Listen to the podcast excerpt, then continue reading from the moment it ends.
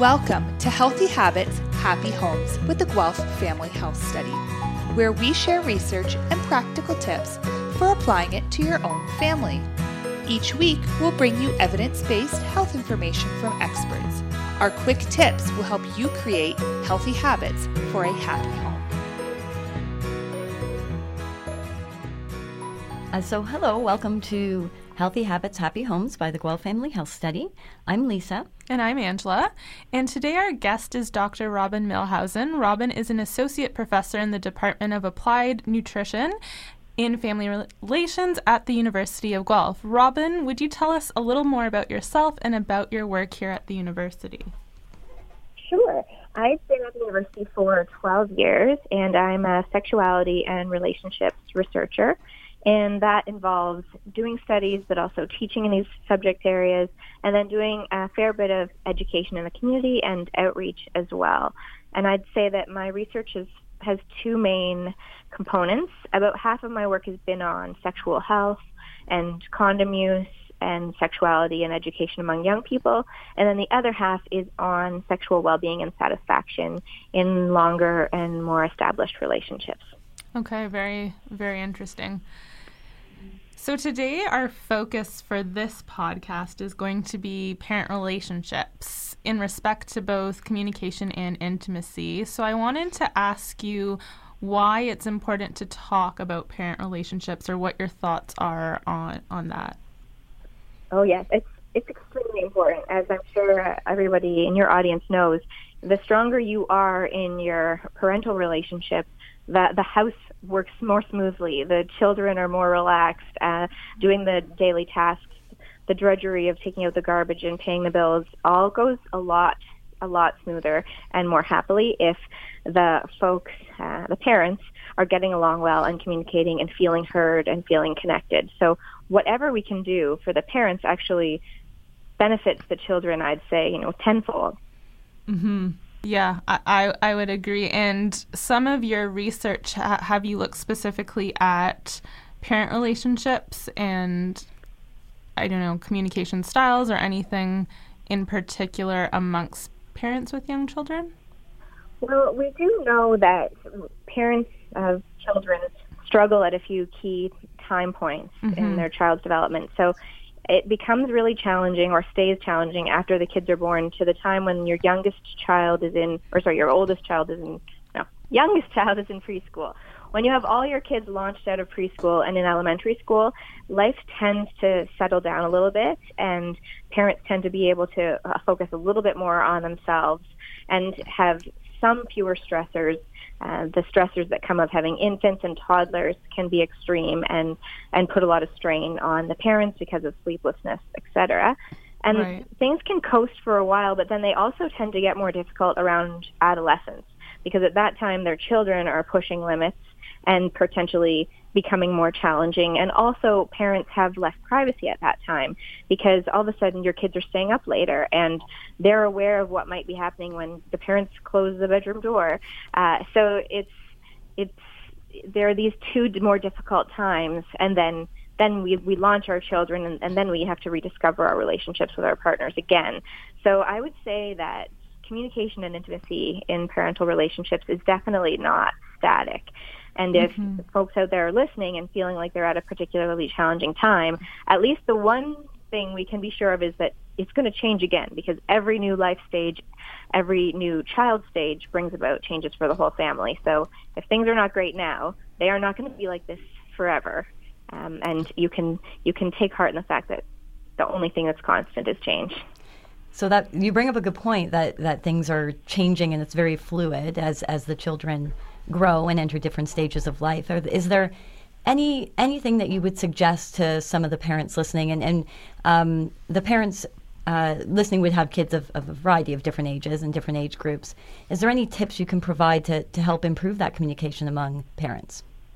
I think one of the things that can be the most important, um, sort of underlying all of the communication, is having a, a belief in the goodwill of your partner we tend to get frustrated and angry when we think our partners don't get us or they're doing things on purpose to annoy us or you know, they, they have not unloaded the laundry because they think that's our job and we should be doing it or they and so it's those attributions we make to our partners that cause us to get frustrated and angry and then when we communicate with them that comes out and we're starting from a place of frustration and anger.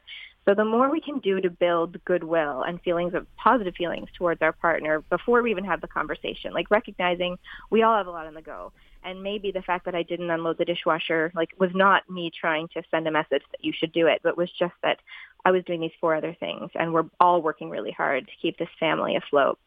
So I do think that having giving people the benefit of the doubt or giving your partner the benefit of the doubt um, in terms of their communication and in terms of their actions around the home can go a long way. I mean, most of the time, what we do in our relationships, you know, it's not about our partner. It's just each of us trying to kind of make it through a pretty hectic time in our busy families. So starting out not defensive and not judgmental, though that may be difficult, um, is really, really, really helpful. Yeah, I think that's a, a great tip. As you mentioned, I th- think a lot of the time we're always looking for someone to blame or, you know, a reason, but dropping judgment is likely really important in, in kind of working together. How do you feel about, you know, approaching a topic that might be uncomfortable for partners, right? So if, I don't know, this could be a sexual question, it could not be, but you know, any tips around you know bringing up these types of conversations with your partner that you might not feel so comfortable doing so? Yes, for sure. I think it has a lot to do with timing. So if you want to raise an issue with a partner, whether it has something to do with your kids or your finances or sexuality, um, you know, at the end of a long day or at 10 o'clock at night or when the baby just stopped crying or when they got bad news at work, those are not good times so really thinking about when's a good time, and it can be extremely difficult to, to schedule that time, to find time when your kids are occupied and you feel relaxed. But you're going to get a lot more mileage out of the conversation if you're both in a good place. And you could ask that, like, when might be a good time for us to talk about this? And I think that it can be helpful to know that probably your partner wants things to be great between you just like you do. Like you both want to live happily and be connected you both want that or you all want that. And so if you recognize that, then that sort of means that we would all be motivated to come to the table and have a conversation. And when it comes to sexuality in particular, uh, my research and others indicates that the relationship between relationship satisfaction and sexual satisfaction is huge. You're, if you're sexually satisfied, you're 10 to 20 times more likely to be relationally satisfied. And if you're relationally satisfied, you're 10 to 20 times more likely to be sexually satisfied hugely, hugely overlapping. So, and if you're sexually and relationally satisfied, you're much more likely to have a long and happy relationship. So it, uh, it is worthwhile for us to invest in being happy uh, relationally and getting our sexual needs met and knowing what our partner's sexual needs and interests are and working together to find some way to meet those if we can. It it is like a, it's like money in the bank. Honestly, it is like uh, protection for your family's future if you can connect and build intimacy and, and feel passion for each other. That is that that is your insurance policy for you know the next 20 years in your relationship. So I think you know maybe we can't afford not to have these conversations. We might be wondering can we can we have the conversation, but I think we can't afford not to have those conversations. So you talked about, sorry, excuse me. You talked about money in the bank and building intimacy. Um, a lot of the home when we go into to family homes, many times we hear the parents say to us, uh, at, at this point, it's we're in survival mode, and uh, we're just trying to kind of get through the toddler stage, we're trying to get through the preschool age. Um, uh, what are some ways that you think that families could build that intimacy? Yeah, I, I totally agree. Uh, you're speaking to you're speaking my language. I, I have a busy life, uh, career, young kids, a dog, a bunny, and and other things happen when we're parenting too. Like we are often caring for caring for aging adults. We have parents who may be sick or who may pass away. All these things are extra stresses on the relationship, and uh, survival mode is common. But I think that it helps to at least communicate if your partner intimate, uh, initiates sex or you know tries to snuggle up to you on the couch and share affection, if you can communicate, I really appreciate that. I, I'm, I'm attracted to you and I love you and I care about you, but I just can't right now. Rather than, oh my God, I can't even believe you think about sitting near me at this moment. I have to do X, Y, and Z. Being kind in our rejections and finding some small way to communicate to our partner that we do care about them deep down. We are attracted to them and interested in, in maintaining this relationship, but now is a challenging time. And it can be extremely hard to do that for sure. Um, and but if we can find small ways to recognize that we still appreciate each other, that helps to build that goodwill I was speaking about. And I, I want all the people out there listening to know that that you know passion, kiss you as you're coming through the door, ripping off your clothes, romantic dinners with roses and candlelight. Like that's not actually really that common among you know 30 to 50 year olds with kids and careers. If this is you, that is great. But the media gives us this whole idea and movies and romance novels that other people are making this all work and they are still finding the time to like to find to be passionate um, amidst like baby puke on clothes and dog diarrhea on the rug and so if get rid of those uh, sort of romantic idealized notions of what marriage with kids can be and then try and carve out your own path for how you can stay connected. But but people well the average number of times people are having sex you know midlife adults is about once a week but that varies a lot depending on um you know what's going on in people's lives. And some really cool research out of um uh, Amy Muise lab at York University, she did some very complicated analyses with national samples and found that the benefits of sex actually level off at once a week. So this is not something we need to be finding time for every day or every other day. If you can connect in some way, um, and if it happens to be sexually once a week, um, that tends to be the average and, and workable. But again, don't beat yourself up if you're not there because lots of us aren't at lots of times when we have those young kids, sick kids, stresses at work, ill family members. All those things get in the way. Yeah, that, that's very interesting because I think there's been a common misconception that you know sexual desire declines with age. Um, so that that statistic was interesting to know. When we are talking about intimacy, and maybe not even um, in a, a sexual perspective, but how can parents stay connected?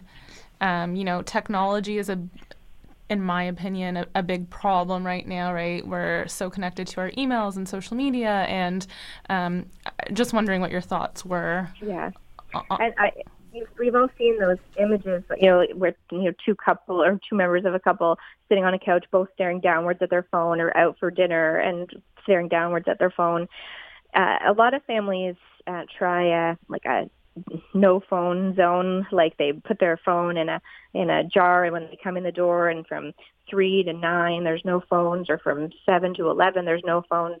So setting those kinds of boundaries can be helpful. But also if you can find a way to use technology to be connected. I've also seen um, actually in some older couples how texting has can actually really increase intimacy and build connection because they uh, especially at one couple I'm thinking of, um, the man was able to, as soon as he got an iPhone, uh, he was sending all kinds of thoughtful messages to his wife that, you know, in the 40 years of his marriage he had never done because that wasn't the kind of you know conversation you know he would have come, felt comfortable doing verbally. So if we want to use technology for good rather than evil we could spend a second during the day to send a message of appreciation like thanks for walking the dog this morning or looking forward to watching the bachelor on the couch with you tonight or whatever, um, but just a tiny little message. It doesn't take long. It can actually build intimacy and connection throughout the day. It sounds like from what you're saying that communication is a large part of building that intimacy.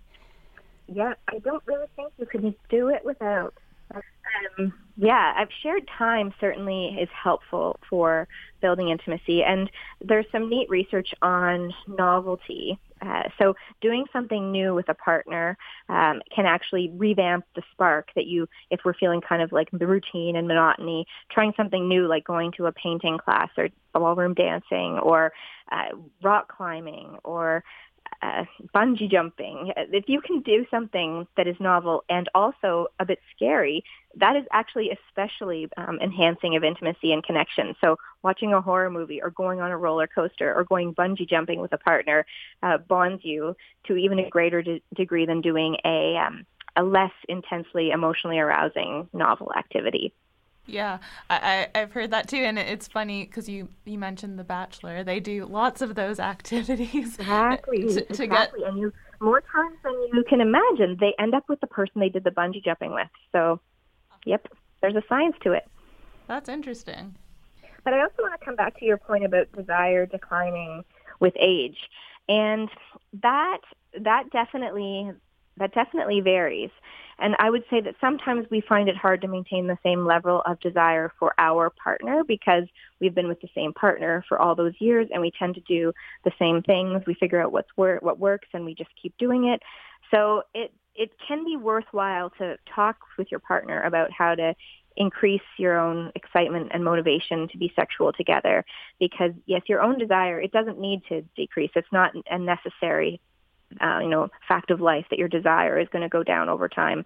Even other aspects of your sexual functioning may go down and may take larger or longer amount of time to get aroused, etc.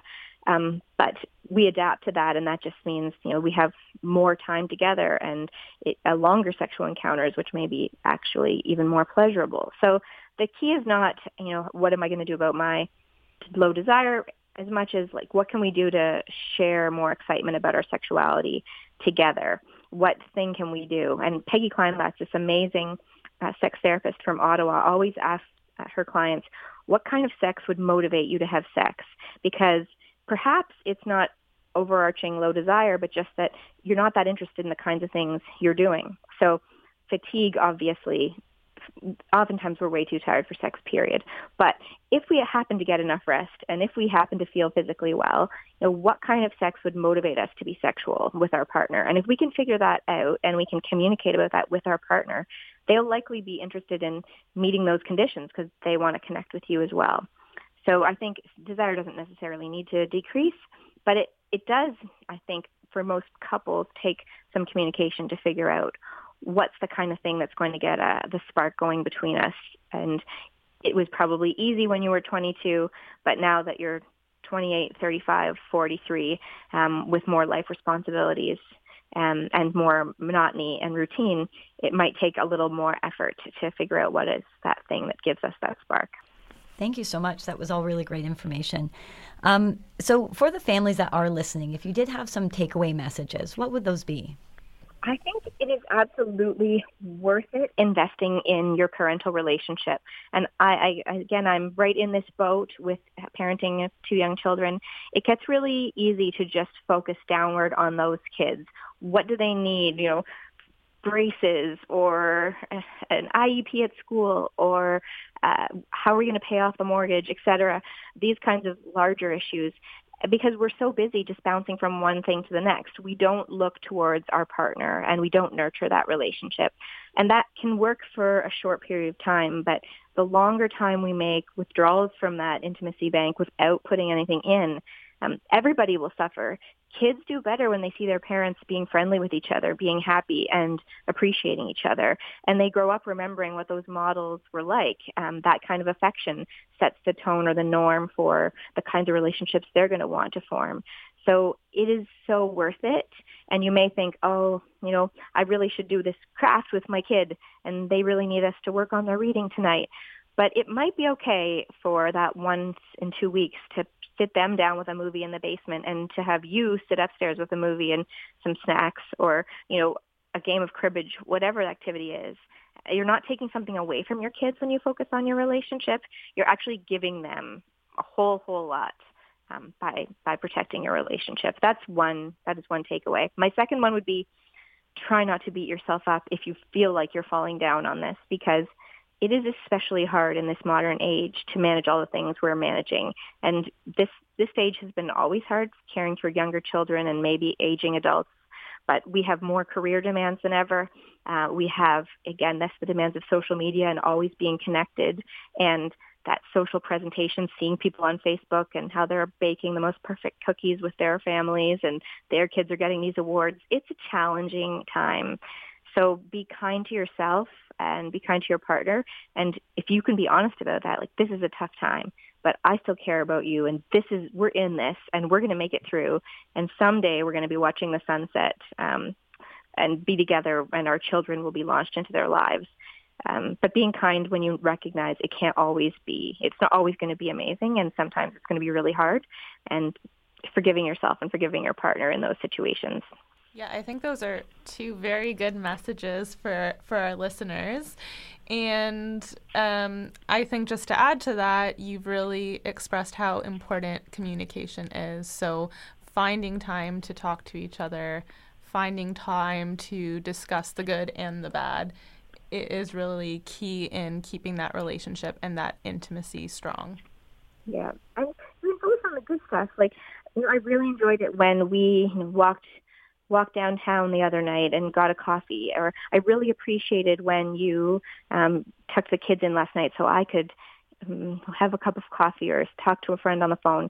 We can actually we can send messages about what's working um, by reinforcing the positive things our partners are doing. We don't have to all the conversations don't have to be, why aren't you doing this? Or uh, when you do this, I feel like you don't care about me. We can talk about the positive stuff, and that's that's reinforcing as well. Yeah, for, for sure. I think that it's always better to focus on the positive. Yeah, I think you, you gave us a lot of really great information with regards to building intimacy and keeping open communication within the relationship. And um, so we thank you so much for, for joining us with the Healthy Habits, Happy Homes podcast, Robin. Thanks for listening to this week's episode of Healthy Habits, Happy Homes. We can't wait to have you tuning with us next week, but in the meantime, if you'd like to connect, you can visit our website, www.guelphfamilyhealthstudy.com, or visit us on Facebook at Guelph Family Health Study. Thanks and have a great week.